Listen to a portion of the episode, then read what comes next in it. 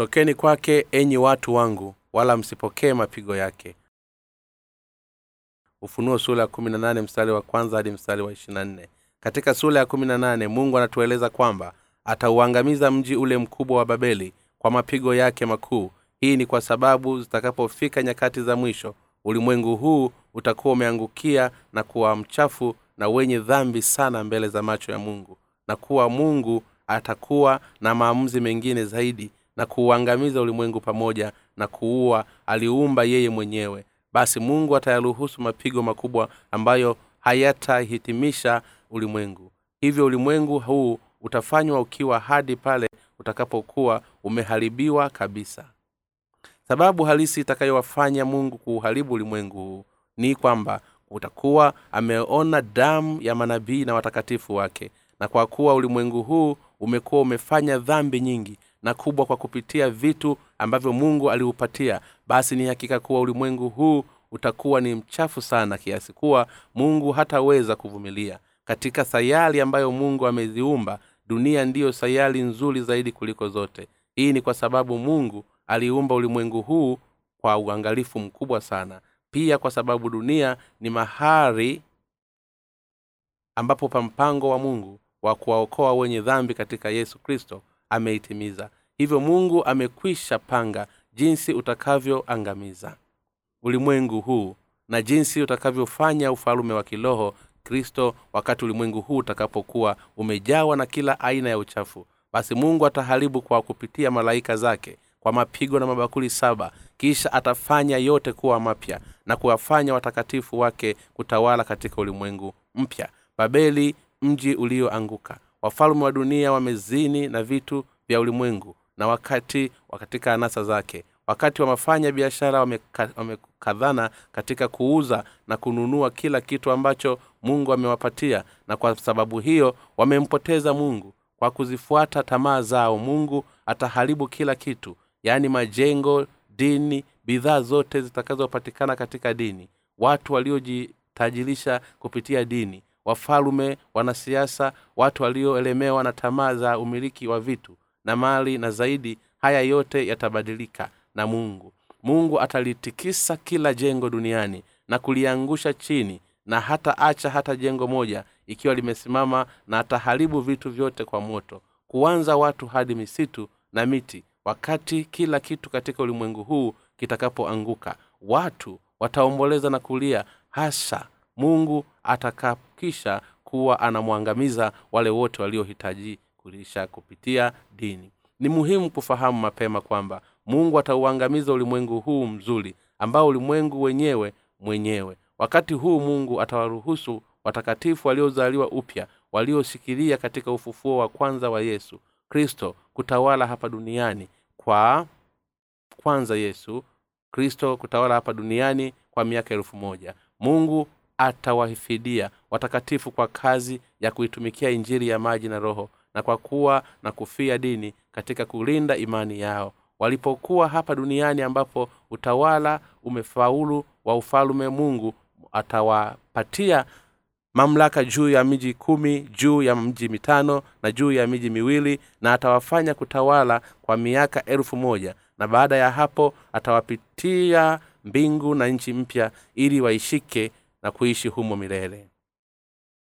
Kwa nini basi mungu anakwenda kuiangamiza dunia ambayo ni sayari nzuri zaidi ulimwenguni? Hii ni sayari pekee ambayo samaki wanaweza kuogelea katika mito wanyama wa polini wanaweza kuzunguka mistuni na mwanadamu anaweza kuishi ndani yake. Lakini kwa kuwa mungu hataweza tena kuvumilia ulimwengu ambao dhambi zimekuwa nyingi sana basi mungu ataufanya ulimwengu huu kwa mapigo yake kuwa mabaki mungu amenunua kuangamiza ulimwengu.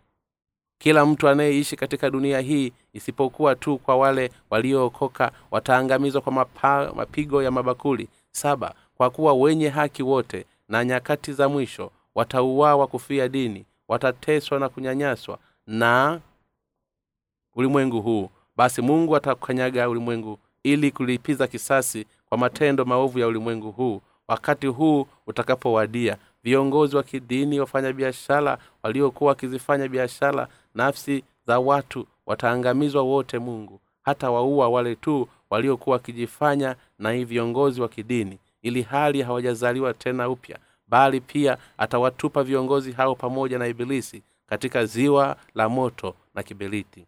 Ni hakika kuwa mungu atauangamiza ulimwengu huu. Hivyo ni lazima tutambue na kuamini pasipo shaka kuwa ulimwengu huu utakuja angamizwa mungu atawaua wafanyabiashara wanaojisifia kwa sababu ya vitu vyote vikubwa na waliozifanyia biashara nafsi za watu katika dini zao. Hata hivyo pamoja na kuwa mapigo ya mungu yanakaribia bado kuna watu ambao hawafahamu chochote kuwa wakiwa na ujasiri binafsi.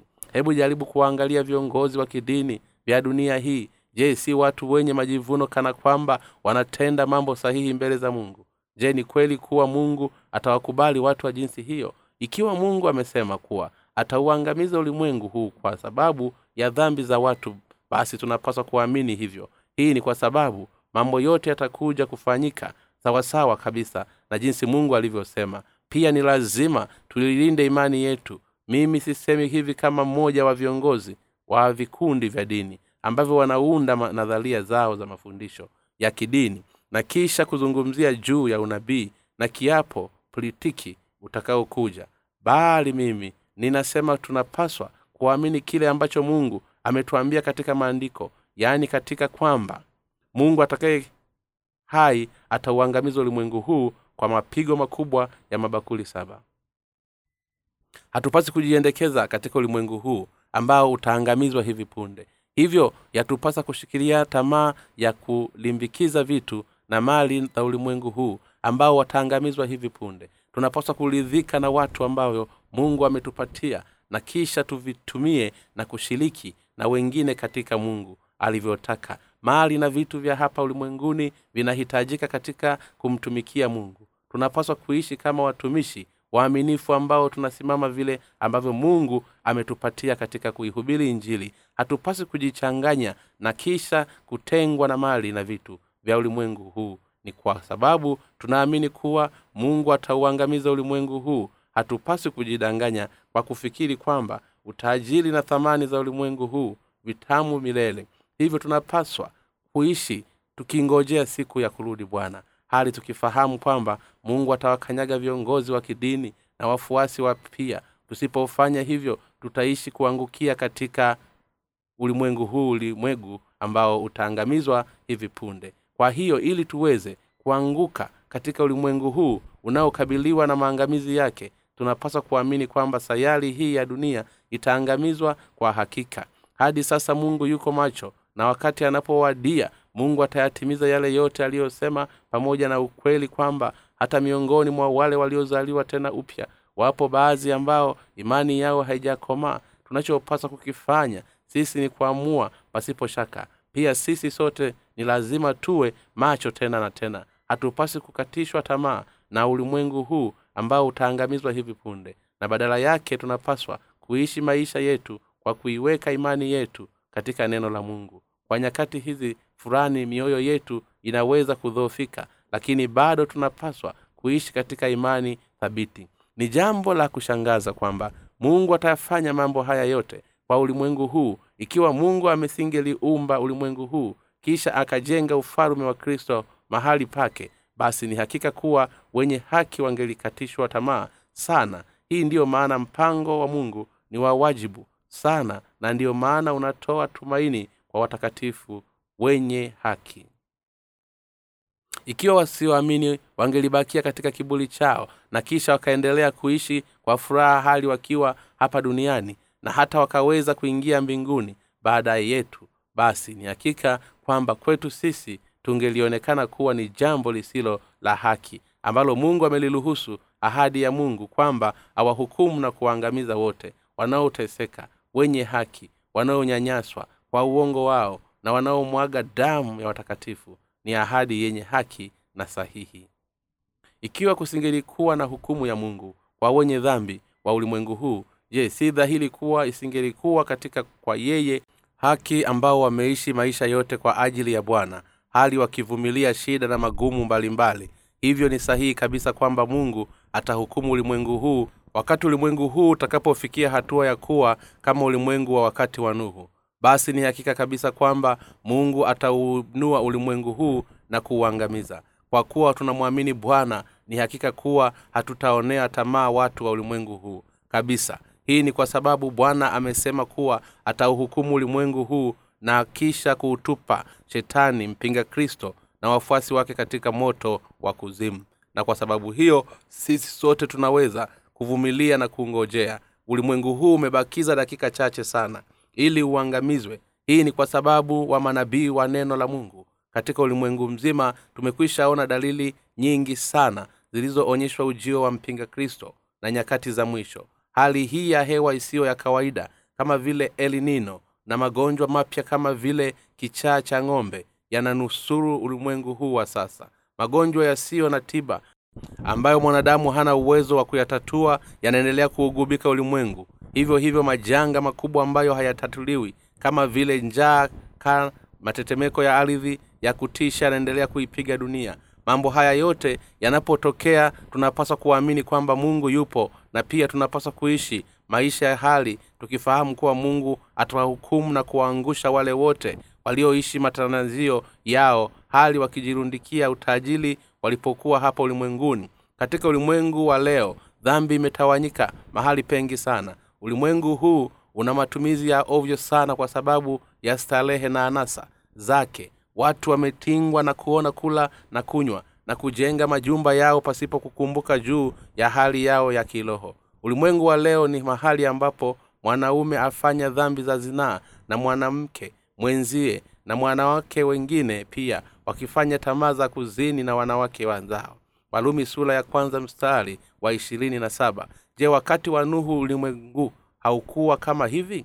Unapaswa kufahamu vizuri juu ya maana ya neno ufilaji wakati sodoma na gomora zilipoangamizwa hali ya utamaduni wao ulikuwa kama ulivyo katika ulimwengu unaoishi sasa. Ulimwengu huu umekuwa ni mchafu sana na wenye dhambi kiasi kwamba mungu analeta moto na kuchoma kuwa majivu pia ungegeuka na kuwa ulimwengu ambao unamilikiwa na mashetani.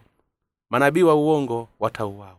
Mara nyingi manabii wa uongo wanatafuta kumiliki mali na vitu ili kujilimbikizia utajiri isiyo halali hali yakiwa yamejificha katika tawala za taasisi zao za kidini. Ikiwa unamwamini yesu utakuwa tajiri utaishi vizuri na utapona magonjwa yako na lazima ufahamu kwamba nyuma ya uongo kama huo ipo nia ya kunyonya mali na vitu. Hata hapo kolea sasa ni muda mrefu tangu kristo ulipoteza imani yake ya msingi katika kuharibiwa na kila aina ya nguvu za kipepo kwa kisingizio cha jina la yesu. Huu ni ukweli wa ukristo wa leo lakini kwa wale wanabii wa uongo ambao wanapima imani kwa kiwango cha kumiliki mali na vitu vya ulimwenguni ambao wanafanya ushirikina pamoja na neno la mungu basi ni hakika kuwa hukumu ya mungu ya kutisha ya kuzimu na mapigo makubwa ya mabakuli saba vinawangojea. Mungu anatueleza kwamba wale wote wanaowadanganya watu na watu wanaodanganywa na manabii wa uongo wote pamoja watapokea hukumu. Hatupaswi kuangalia ulimwengu huu na kisha kuufuata. Badala yake tunapaswa kuuamini kwamba kwa kuwa mungu yupo hai basi wale wote wasiomwamini yesu na wanaosimama kinyume naye na kuwatesa wenye haki watahukumiwa na kuudhibiti mauti ya milele. Pia ni lazima tuamini kwamba baada ya hukumu ulimwengu ni hakika kwamba mungu atawakalimu watakatifu wa mateso na maumivu yao yote walioyapata kwa ajili ya jina la kristo. Mungu wa mbinguni na akubariki. Omba kitabu cha bule katika tovuti ya www nrmission com